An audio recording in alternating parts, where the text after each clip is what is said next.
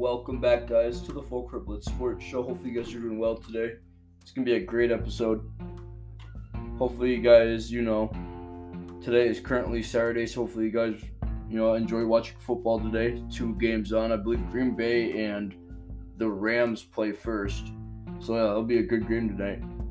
Um, but yeah, so NFL, mainly NFL, some NBA, you know, little things like that, you know only a couple NBA things, mainly NFL though. And as you guys know, the NFL things come from NFL uh, news come from NFL.com and their official website, and then SB Nation for the NBA. So there's like two things for the NBA, and there's like five things for the NFL. So yeah. Anyway, so Rams Cooper Kupp with the knee injury is officially going to be a game time decision versus Packers today.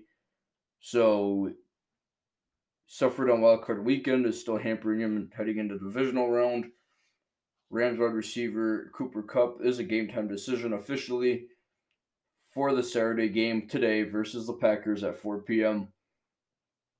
Officially listed as questionable on that uh, injury report heading into today's game went down late with the injury in LA's win over the Seahawks. Sean McVay said he expected his leading wideout to play in Green Bay this weekend, unable to practice all week, and his status might come down to how he fares in pregame warmups. Cooper Kupp also had missed Week 17 following a bout with the COVID 19 with COVID 19 registered team highs in receptions, four in yards, 78 in the Rams playoff opener. So you know, game time decision, usually it means, I mean, in most of the experience I have with it, that I've seen with it, is usually game time decisions mean that they usually do play. I've only seen like a couple times where a game time decision actually meant to know, um, like very last second, and it it doesn't happen too often. Usually, it means that they're gonna play. But uh, yeah, I mean, obviously in the playoffs you wish you know you want to have everyone so i'm sure it's a little bit nerve-wracking for for uh, ram fans to see if Cooper Kupp will play or not because this is a you know very serious team that you're facing in this packer team so it will be it will be fun to see who you know who ends up winning this. I'll be very excited to uh unfortunately i won't be able to watch it but it'll be interesting to see if I get a notification that says Cooper Kupp is playing. And so, yeah, it'll be fun. Be a very, for people who can watch it, it'll be a very good game.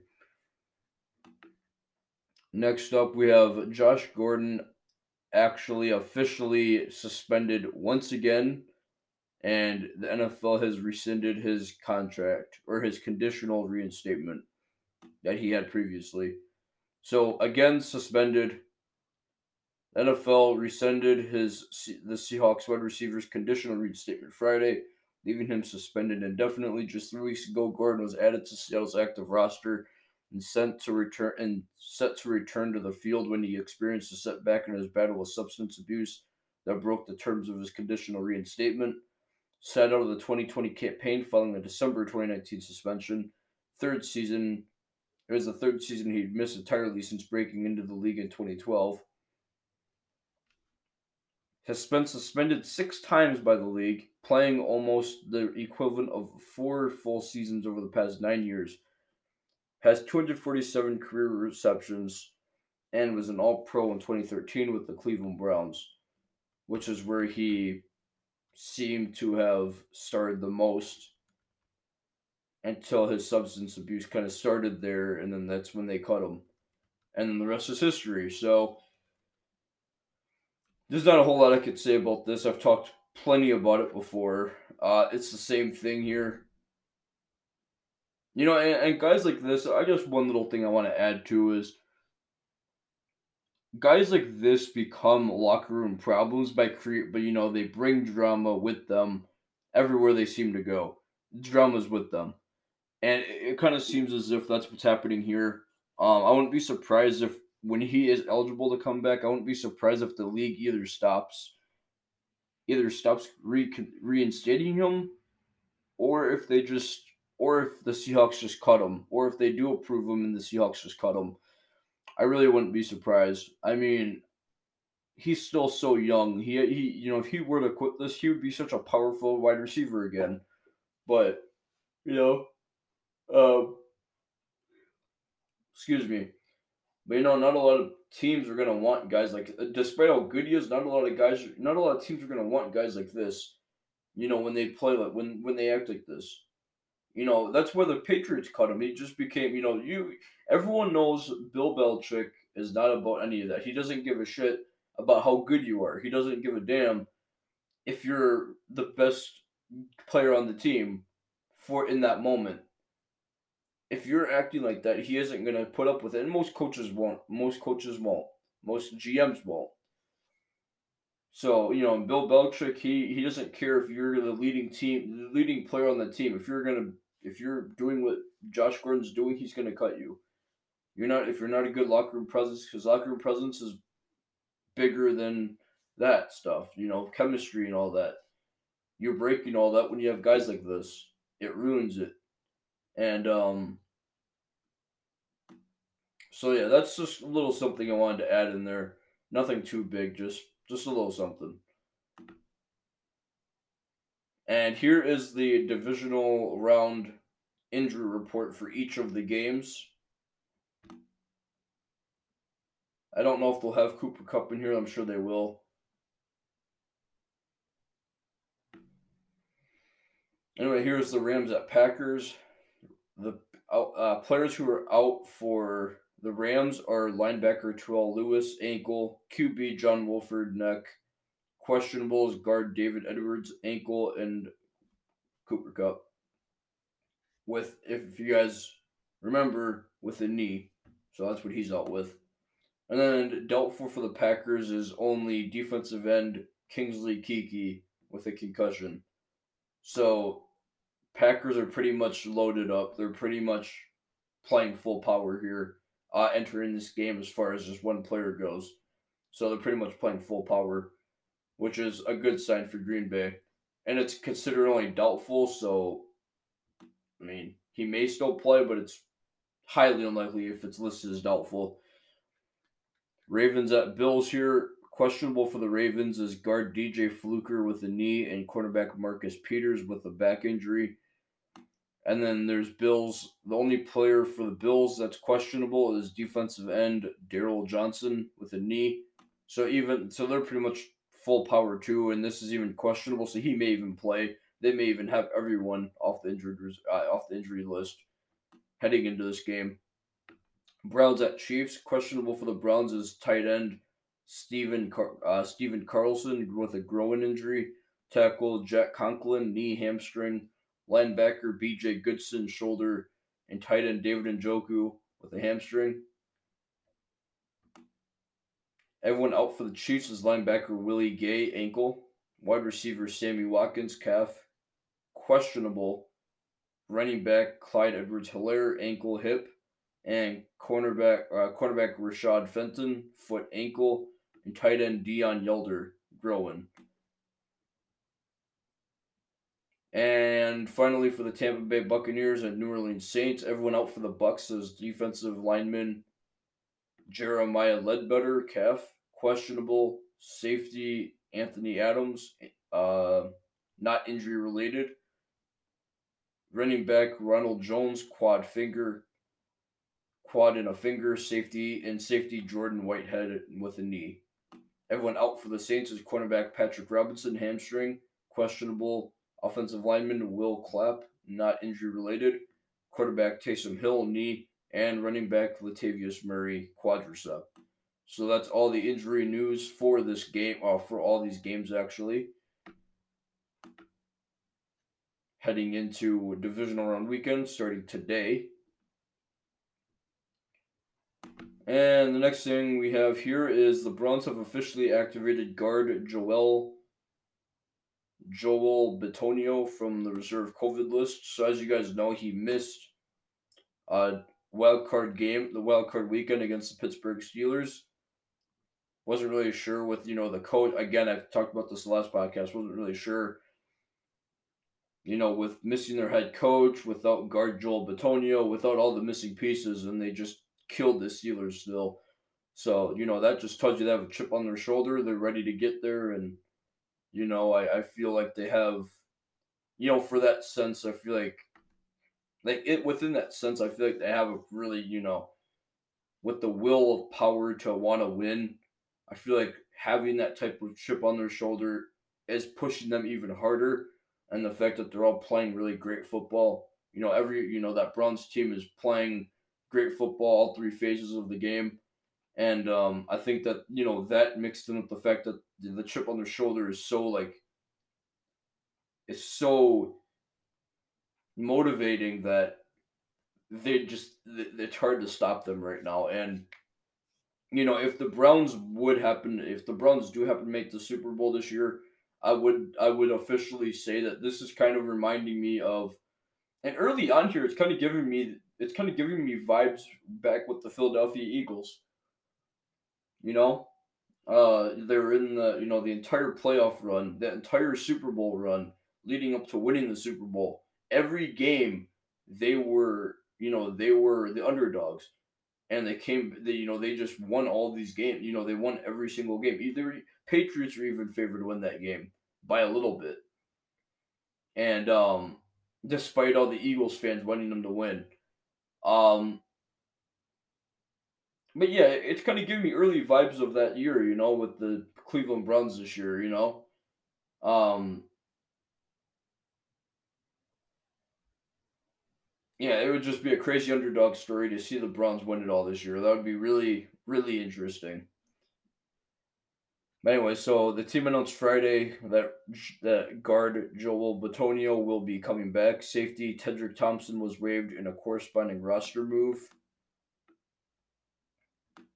The longest tenured member of the Browns, Joel Bitonio, missed the team's first playoff game since 2002 due to a positive COVID 19 test.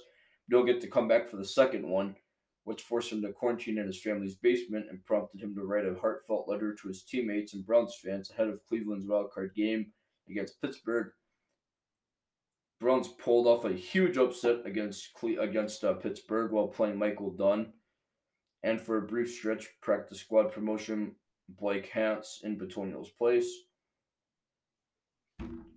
So this is, you know, now that we're seeing how the Browns are playing, the fact that they're getting Joel Bitonio back is just a huge boost for this Brown offense. You know, just the captain of this team. No, he understands his team to the fullest.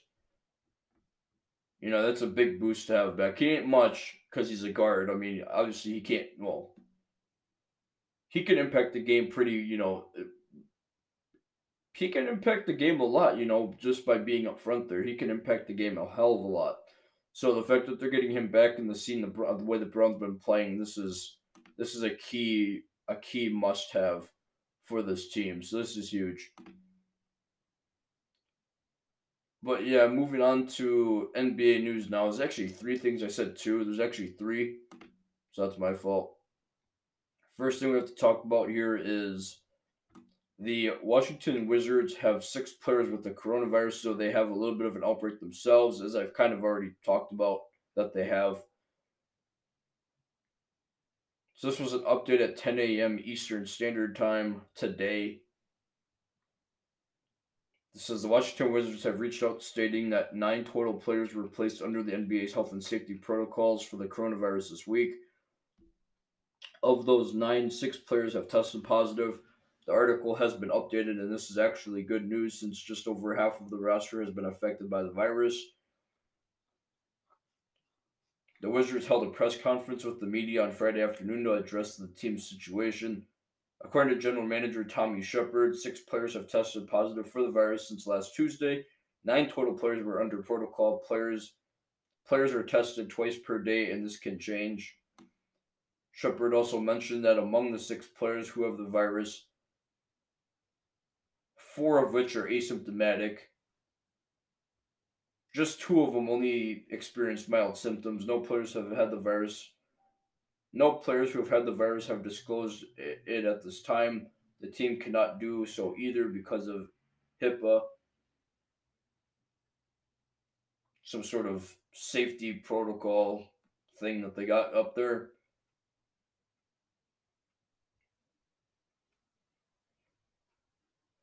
Speculated that the Wizards are the quote source of the outbreak of their own outbreak end quote, since they have played other teams that got positive cases soon after playing Washington. Shepard said that the Wizards do not, did not have any coaches or other staff getting the virus to date.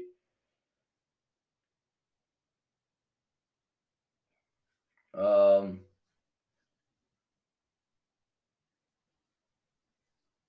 head coach Scott Brooks was also in the press conference as well. Said that he hoped the team get the team back as early in practice as early as next week. Given that the next game on the road is against the Charlotte Hornets on January 20th, however, the team would resort to Zoom workouts in the meantime. So easy to say that they got themselves a little outbreak.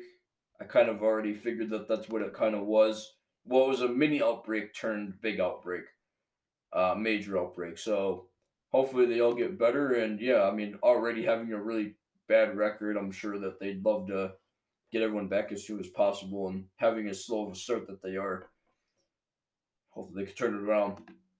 Speaking of COVID 19, Karl-Anthony Towns would be my next guy here. Karl-Anthony Towns confirms that he has tested positive for COVID 19. Game against the Memphis Grizzlies was postponed. So a few hours after the Minnesota Timberwolves were scheduled on tip off for the second time this week against the Grizzlies. Shams Charania, also of the uh, of the Athletic, has tweeted what eventually tweet you know tweeted about it. This in the Timberwolves Grizzlies game tonight has been postponed. Sources tell the Athletic and Stadium. The postponement the post the postponement was obviously related to some sort of positive case for COVID nineteen. Just sort of 30 minutes later, Karl-Anthony Towns announced via Twitter that he had tested positive for the virus.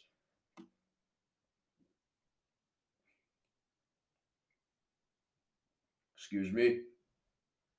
Anyway, so major blow to this, you know, to this Timberwolf team in general, just losing Karl-Anthony Towns.